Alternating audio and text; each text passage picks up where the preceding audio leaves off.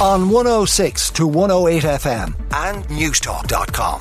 This, this is Newstalk. So it's day eight of RTE on the front pages. Uh, not so much to do with Ryan Tubridy this morning. Uh, the paper's all focusing on the barter account, which now the name appears to have changed from barter account, which no one really understood what that meant, to slush fund. So the Irish Daily Mirror goes with busted slush the Irish Daily Star, RTE's 1.2 million euro slush fund. Then we go with the Irish Sun, RTE's 1.25 million euro slush fund. The Irish Daily Mail goes with RTE's slush fund and a grim day for the board. And the Irish Independent goes with RTE faces claims of fraud and slush funds on latest day of shame. While the Irish Times goes with RTE admits to using slush fund for sports junkets. And finally, the Irish Examiner goes with 1.25 million euro used by RTE Slush Fund. Uh, and this was all detailed yesterday at the Public Accounts Committee meeting. And we heard of all of the different payments that went through this barter account, including 111,000 euro spent on trips to the 2019 Rugby World Cup, 138,000 euro on IRFU season tickets and 26,000 euro on a trip to the 2019 Champions League final in Madrid. As the examiner says, all told, 1.25 million euro had passed through that account over the past 10 years, according to RTE's Chief Financial Officer, Richard Collins. Also, the papers this morning focusing on Patrick Kielty, who'll get eight grand per show. So he's going to earn 250,000 euro a year for presenting the Late Late Show. That's for doing 30 episodes. If you get the calculator out, that works at eight grand an episode. Uh, then he's getting 20,000 euro to settle in and for rehearsals and for the first year. Uh, and then he was offered 50,000 euro for flight and accommodation, but he has waived that. But if he presents more than 30 episodes of The Late Late in a year, he'll obviously get more money and still questions over what is going to happen Ryan Tubridy and also under what contract is Ryan Tubridy being paid right now? Uh, because that seems to be in dispute. It seems like there's some sort of oral agreement which is kind of bizarre for an organisation that receives public funding to have an oral agreement over how much they'll pay someone. But at the PAC yesterday, it really wasn't clear what Ryan Tubridy is being paid right now and from what um, contract is that being paid? So, more questions than answers. It was an extraordinary day yesterday at the Public Accounts Committee, and the paper's focusing too on the fact that RTE's chief financial officer, when asked, didn't know how much he was on but then did say around 200,000 euro and 25 grand ish for a uh, car allowance as well. Right, we move on from RTE. There's going to be a lot more about that today, tomorrow, certainly the Sunday papers. So there's going to be a lot of information coming out. The Irish Examiner also focuses on Diet Coke.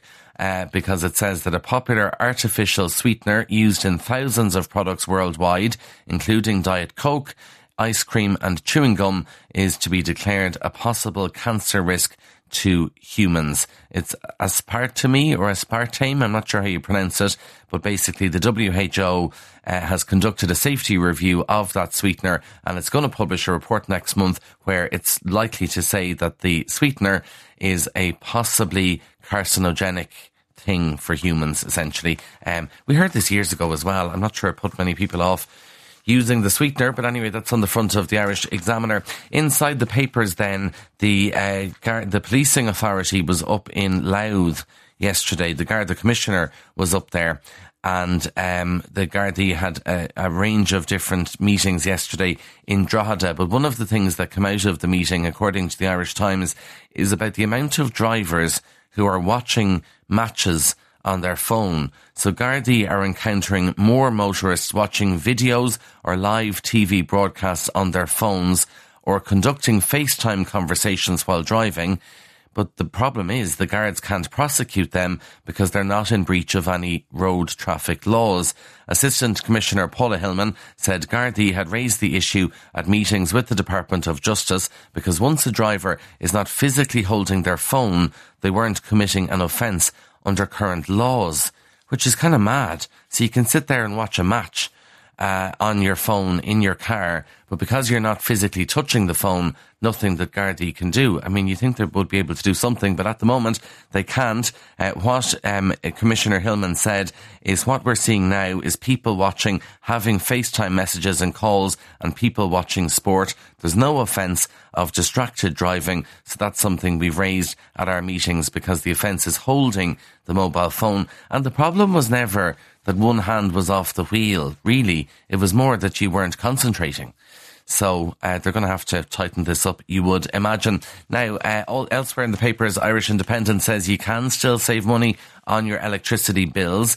They say, uh, according to the energy regulator, there is still value to be found if you switch your electricity and gas suppliers because there's a 900 euro difference between the cheapest and the dearest. The Commission for the Regulation of Utilities found there's a difference of nearly 900 euro a year in the prices charged by the most expensive electricity provider and the cheapest. So shop around. I discovered the other day that we were out of our contract since February. We were out of the discount deal, which is why our bills have been through the roof recently. Rang up our provider yesterday and did get it cheaper. So always keep checking and keep switching because they're not loyal to you. So why should you be loyal to them? And there's a lot of money that can be saved out there. More chaos in the airport, according to the Irish Daily Mail. Passengers at the airport were left queuing for taxis until 2 a.m. yesterday morning.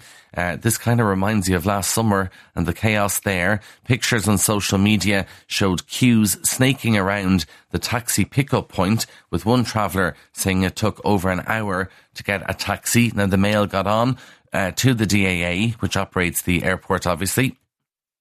And what they're saying is that there was a load of big concerts on around the city, and this is leading to a taxi shortage around Dublin. Nothing more annoying particularly if you're, if you're after a long flight and you just want to get home to then have to stand at a taxi rank for an hour uh, to try and get home. But they say people queuing until two o'clock uh, in the morning. So I think that'll encourage more people maybe to see if there's parking available at the airport or maybe try and get someone to pick them up or something like that. Because if you're going to have these delays in June, you might have them in July and August particularly because we've so many of these big concerts around uh, Dublin city centre. Final story comes from the Mirror because we've a survey out today on Ireland's favourite ice cream, and our favourite flavour is vanilla because we're also dull here in Ireland, and the Magnum is our top choice ice cream of all time. Tesco Ireland did the research looking at our preferences. Sales of ice cream obviously surge in the summer months. But the Irish, we like to keep it plain and simple because 74% of us choose vanilla. Uh, and I'd probably choose vanilla too, to be honest, but it gets a sort of a bad rap as being very dull, very boring.